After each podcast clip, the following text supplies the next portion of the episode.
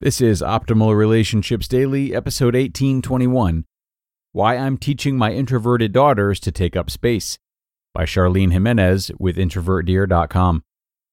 Hello, everybody. I'm Greg Audino, your host and narrator, welcoming you to the show that's all about helping you improve your relationships through the narration of articles that are written specifically to help you do so. Today marks the beginning of our parenting leg of the week, so the articles today and tomorrow will be more geared towards parenting than what we're used to on the other days, which is typically dating and marriage. And this one uh, might be of particular interest to the introverts out there as well. So let's get right into it and optimize your life. Why I'm Teaching My Introverted Daughters to Take Up Space, by Charlene Jimenez with Introvert Dear dot com. I never want my introverted daughters to wish they were invisible or question their right to stand up for themselves. I grew up trying to be as small, quiet, and invisible as possible. In part, this is due to my introvert personality. I hate having attention on me, so I'll do almost anything to avoid the spotlight. But it's also something I was conditioned to do as a female from an early age. In my mid-thirties, I'm still dealing with the consequences.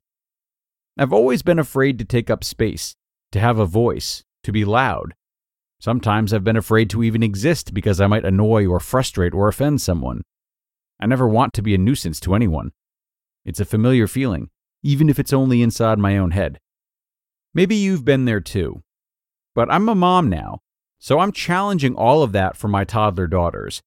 I never want them to wish they were invisible or didn't exist. I never want them to question their right to speak up for themselves or say what's on their minds.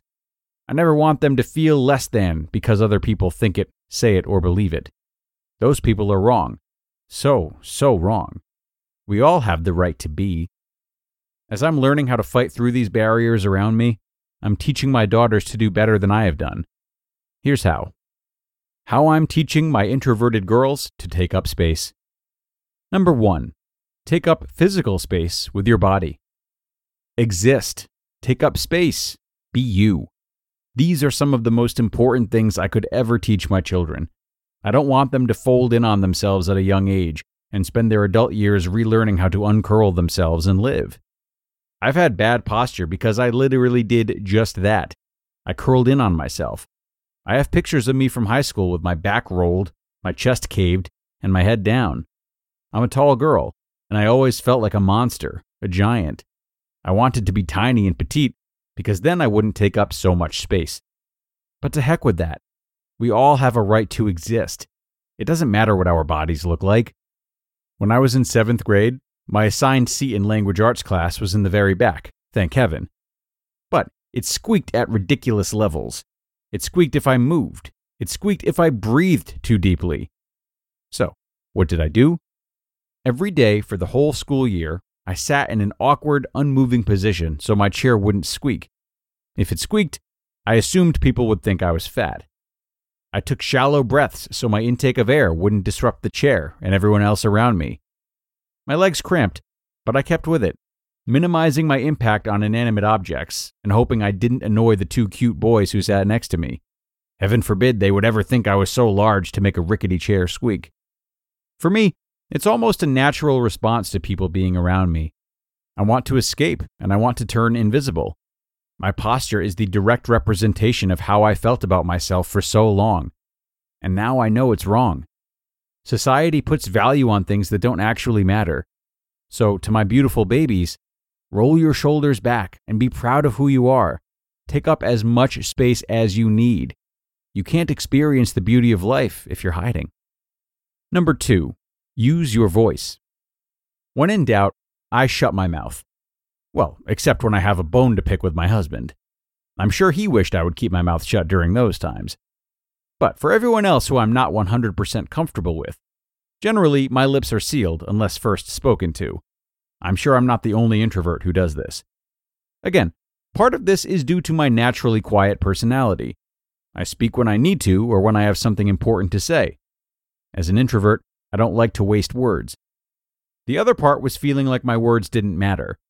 As a child, there were times when I tried to speak up in class, my voice raw from being loud, or so I thought, and no one even responded to or acknowledged me. That child version of myself thought that meant I wasn't important enough or worthy enough or funny enough. I just wasn't enough. So I stopped talking. I stopped answering questions in class. I stopped joining conversations. We speak to be heard, but when we're not, it causes damage. When it comes to my baby girls, I will let them speak without interruption. I will listen because they deserve that. Everyone deserves that. I won't use a louder voice to drown them out. Even though they still baby babble, I listen. I respond. I encourage. I desperately want them to find and hold on to their voices. I never want them to feel that their words and their thoughts are worthless. Number three, be loud for the sake of being loud.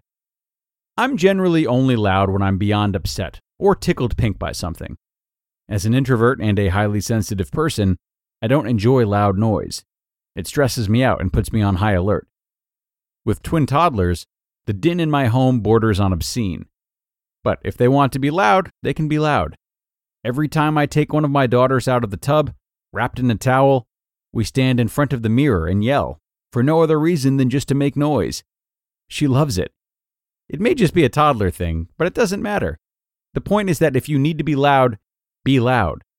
If you need to make your existence known to the universe by yelling or banging metal spoons on metal bowls, go for it. Because you know what comes along with all of that? Smiles and loud laughter. And that is the best loudness of all. Number four, dance, laugh, and run if you feel like it. I'm burdened by the perceived thoughts of others. I rarely step out of line because I try to be ultra considerate of those around me. I don't sing in public. I don't laugh loudly. I don't usually even share opinions unless directly asked for them. As an introvert, I exist in my own world, and I don't want strangers there with me. But I want to break that cycle with my girls. I'll be honest, I still care too much about what others think of me, and it's useless. It's a waste of time and energy. When my girls want to run and dance in public, I'll support them, and I might just join them. Toddlers are great examples of how to be. Free, self-assured, exuberant, joyful. These are things my girls teach me every day. And number five, set aside quiet time to recharge. I also want to show my girls the beauty of returning to a healthy, calming silence. So many people are afraid of silence. It unnerves them. Instead, they fill their days with distraction and fun until they tire themselves out and go right to bed. There's nothing wrong with having full days, but when it's to avoid yourself, then there's an issue. Finding joy and peace in silence shows that you're comfortable in your own presence and with your own thoughts, with your very existence. It's important to be able to enjoy your own company. If my daughters turn out to be as introverted as their parents, they will need that quiet alone time to recharge and rebalance. Most of all, I want my girls to be comfortable in their own skin, because I never was until years after graduating from college. I want them to embrace and love all sides of themselves. The most beautiful person you can be is your unique, confident self.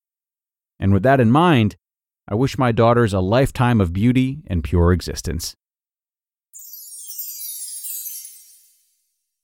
You just listened to the post titled, Why I'm Teaching My Introverted Daughters to Take Up Space by Charlene Jimenez with introvert dear dot com.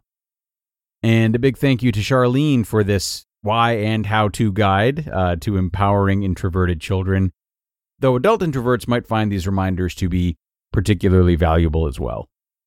And whether this is something you're helping your kids through or helping yourself through, I recommend taking Charlene's great ideas today and starting small.